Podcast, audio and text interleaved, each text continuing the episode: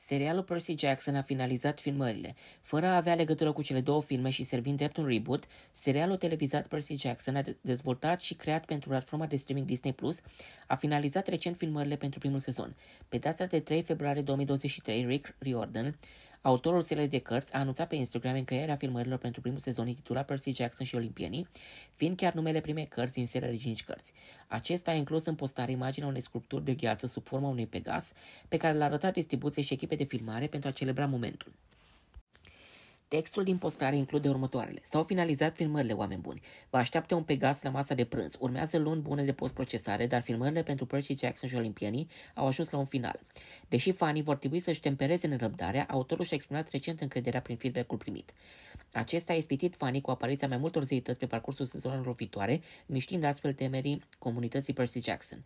Asta demonstrează optimismul autorului la, la reînnoirea serialului pentru mai multe sezoane, deși Disney Plus încă nu a făcut public acest lucru până la acest moment cel puțin. Serialul live action va spune povestea unui băiat de 12 ani ce dobândește puterea unui zemizeu din zilele noastre care de-abia își descoperă abilitățile. Când Zeus îl învinovățește de furtul unui fulger, Percy fiind obligat să stăbată America pentru a recupera. Percy Jackson și Olimpienii va fi disponibil pe, pe platforma de streaming Disney Plus în 2024.